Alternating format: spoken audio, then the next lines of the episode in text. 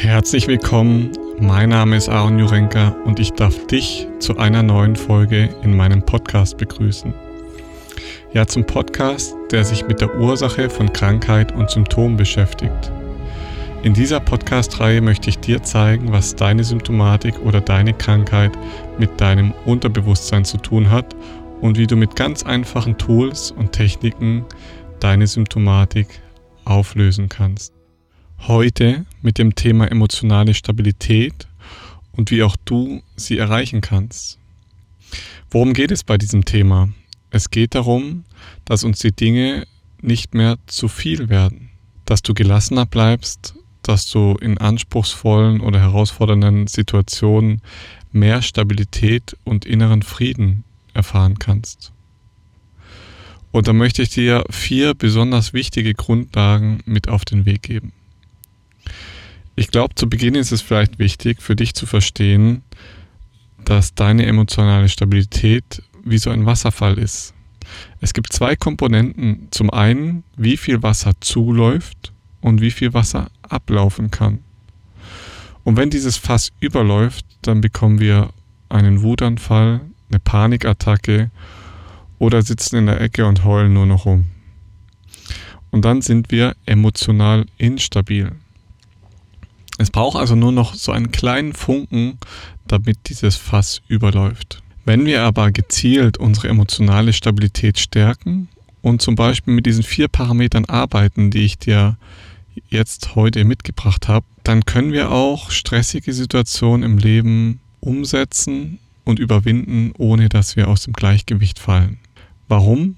Weil wir mehr Kapazität haben, diesen Situationen zu begegnen, ohne dass dieses Fass plötzlich unkontrolliert überläuft.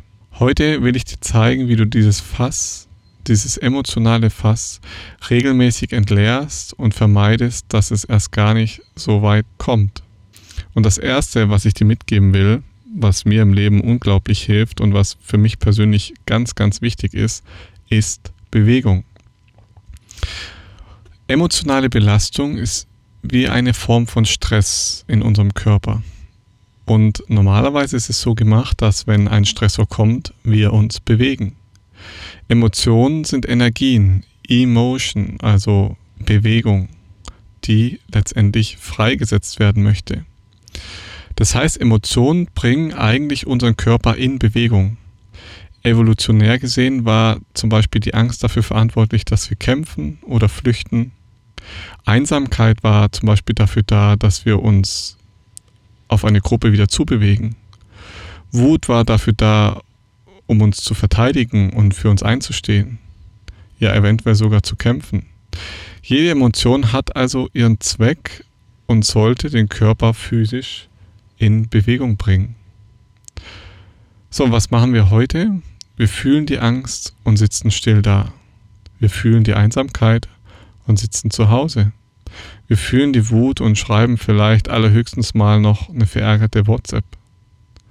Das heißt, wir gehen nicht mehr in Bewegung und bauen dadurch diese Stresshormone und diese Emotionalität ab. Und genau dort bin ich der Meinung, sollten wir anfangen, unseren Körper diese Bewegungsenergie zu geben.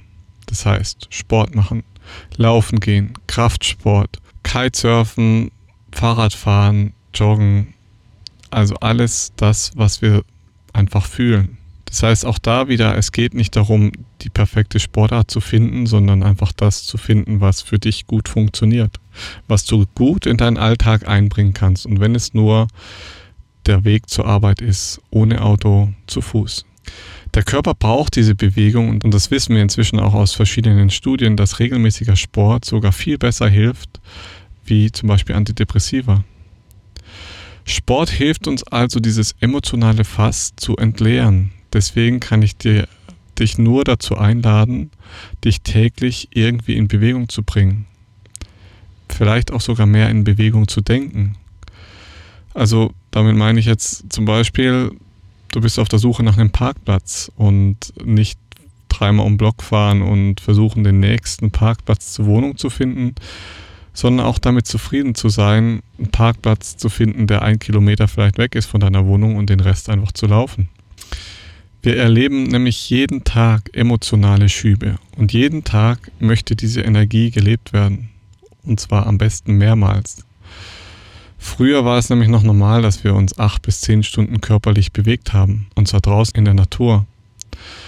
Da haben wir gleichzeitig noch den Effekt der Natur, der auf unseren Körper wirkt, was nochmal ein separates Thema für sich wäre, aber was auch schon sehr, sehr heilsam ist. Das heißt, wir waren gewohnt, in Bewegung zu sein und in dieser Bewegung war es natürlich auch integriert, dass diese emotionalen Stressreaktionen, die auf unseren Körper wirken, abgebaut werden.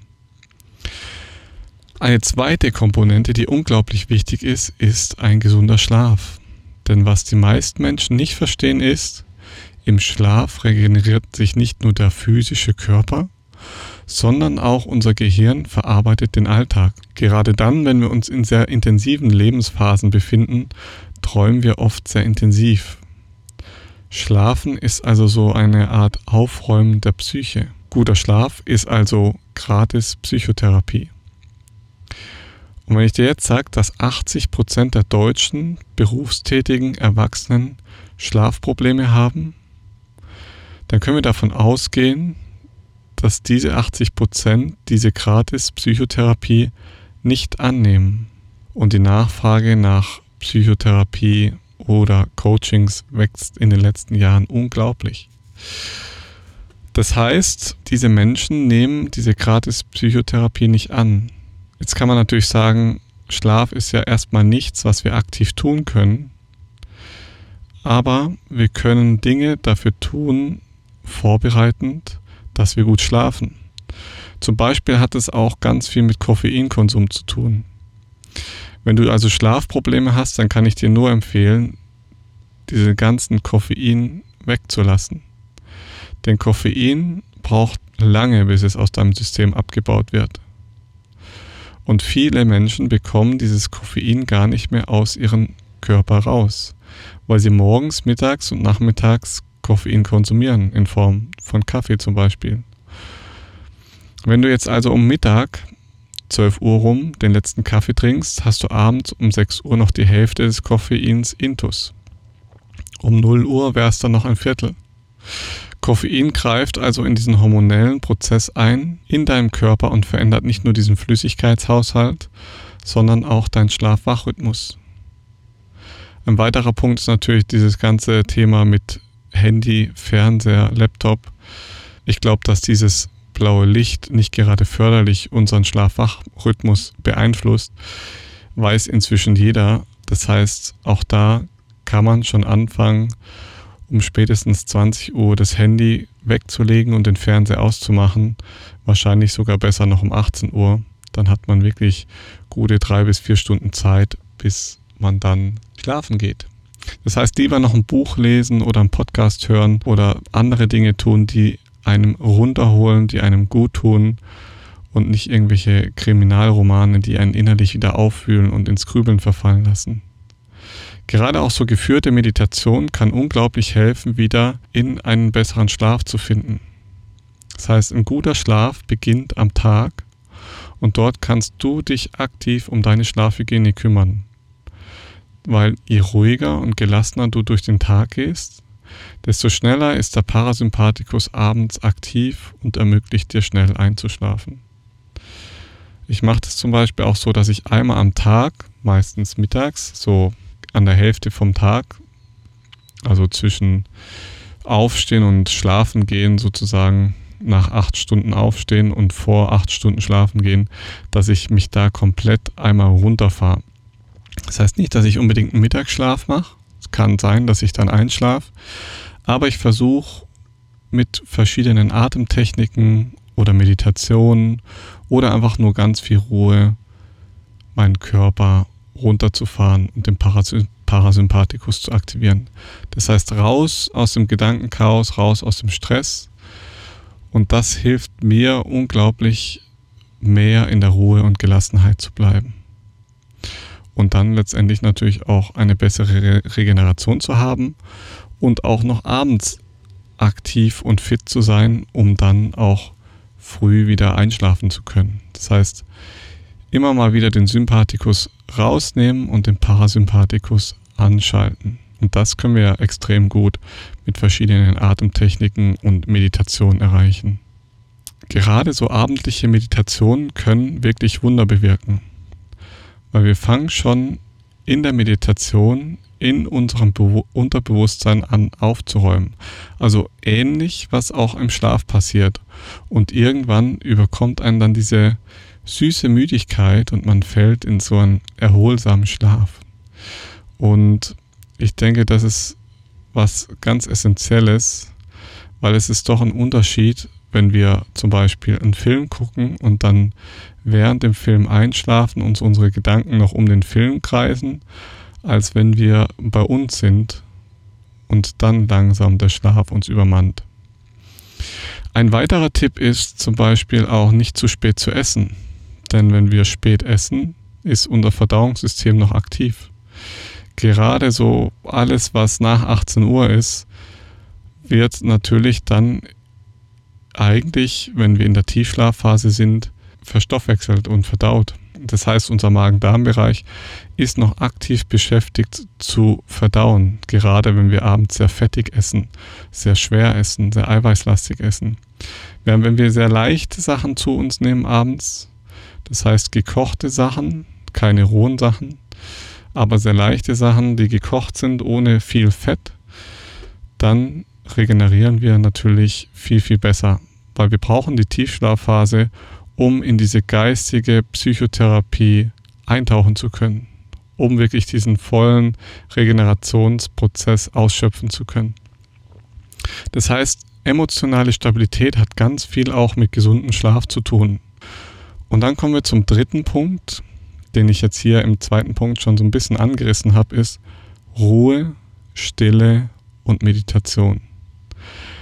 Diese drei Punkte sind für mich so ein Schlüssel für eine sehr gute mentale Hygiene. Gerade diese Kombination aus Ruhe, Stille und Meditation hilft den Körper wieder in die eigene Mitte zu bringen. Das heißt jetzt nicht mal, dass wir jetzt irgendwie jeden Tag zwei Stunden irgendeine geführte Meditation machen müssen. Es kann auch sein, dass wir uns einfach mal raussetzen in die Natur und einfach nichts tun einfach unseren Gedanken mal freien Lauf lassen, was wir untertags ganz häufig vergessen, weil wir ständig Eindrücke von außen kriegen, von unserer Familie, von unserem Handy, von Social Media und abends dann vom Fernseher. Das heißt, wir, wir planen meistens gar keine Zeit an, unsere Gedanken fließen zu lassen. Und Meditation kann natürlich helfen, das Ganze ein bisschen strukturierter aufzuräumen, aber wenn du kein Freund von Meditation bist, können auch mal 30 Minuten nichts tun, in der Natur sitzen, liegen, laufen, helfen, deinen Gedankenchaos wieder ein bisschen zur Ruhe zu bringen.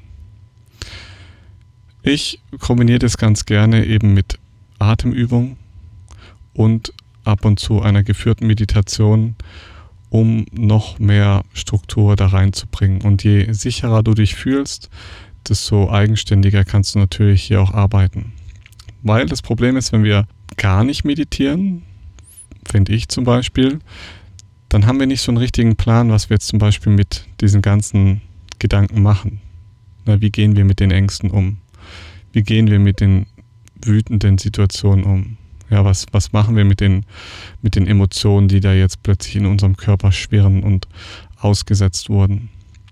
Und da kann Meditation unglaublich helfen, um zum Beispiel diese Wut oder diese Angst in Freude zu verwandeln. Und das ist natürlich genau mein Job. Und ich denke, da kann ich auch nur immer wieder die Patientenbeispiele bringen, wo einfach ganz viel Angst oder Wut da war, die dann verwandelt wurde in Freude. Aber da will ich jetzt gar nicht zu tief eintauchen, weil das natürlich jetzt wieder ein ganz anderes Thema ist worüber ich wahrscheinlich einige Stunden reden könnte. Aber ich will dir noch eine vierte Sache an die Hand geben. Und ich glaube, das ist die wichtigste und meist unterschätzteste Sache, wenn man das so sagen kann. Der vierte Tipp, den ich für dich habe, ist die Intuition. Höre auf deine Intuition. Und ich glaube, im letzten Podcast habe ich das relativ gut beschrieben. Und zwar im Podcast Lebensliebe, nicht auf diesem Kanal, sondern auf dem anderen Kanal. Und da ging es darum, um die Sehnsucht und um das, was uns innerlich auch so ein Stück weit antreibt und was wir fühlen. Weil wir haben, glaube ich, ganz häufig eine feste Vorstellung davon, wer wir sind, wer wir zu sein haben und was wir in unserem Leben machen sollen. Und diese Vorstellung wird natürlich schon in der Schule geprägt, wird von unseren Eltern geprägt und wir trauen uns oft gar nicht, schon nur gedanklich daraus auszubrechen. Das heißt, durch unser Schulsystem haben wir schon so ein Stück weit gelernt, dass wir alle gleich sind. Und da wird einfach sehr, sehr wenig Wert auf Individualität gelegt. Und das haben wir oder die meisten von uns übernommen. Das heißt, meine Einladung an dich ist, fang wieder an zu spüren, was du wirklich willst, was du wirklich in deinem Leben erreichen willst, wo du dich hingezogen fühlst und was du spürst, was für dich wirklich stimmig ist.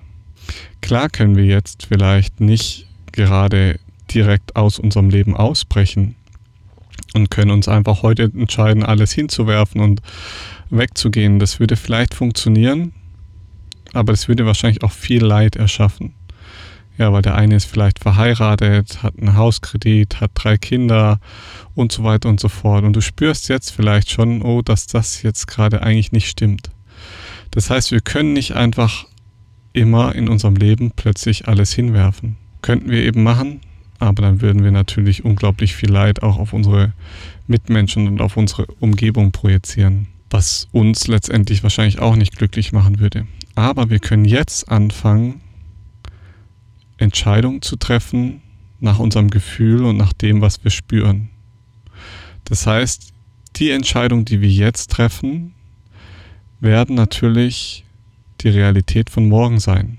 Das heißt, diese Entscheidung, die du heute triffst, und die du heute nach deiner Intuition triffst, werden dir helfen, ein Leben zu führen, was du wirklich fühlst, was du wirklich tun willst oder halt auch nicht. Ja, es gibt Pflanzen, die brauchen viel Sonne und manche Pflanzen brauchen wenig Sonne. Manche Pflanzen brauchen viel Wasser, manche Pflanzen wenig Wasser. Und so ist es bei jedem Menschen auch sehr individuell. Und du darfst deinen ureigenen Weg selber finden.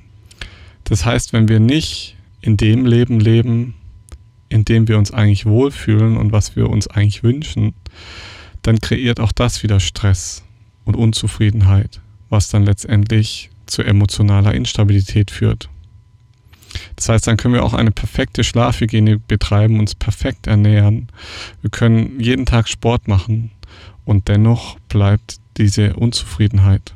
Und das kreiert natürlich letztendlich wieder emotionale Instabilität. Deswegen ist es extrem wichtig, achtsam mit, seinen, mit seiner eigenen Intuition umzugehen. Wirklich zu spüren, jeden Tag sich hinzusetzen und auch da wieder die Ruhe und Stille ist unglaublich wichtig, um die innere Stimme zu hören. Zu hören, wenn man keinen Bock mehr hat auf das, was man gerade tut.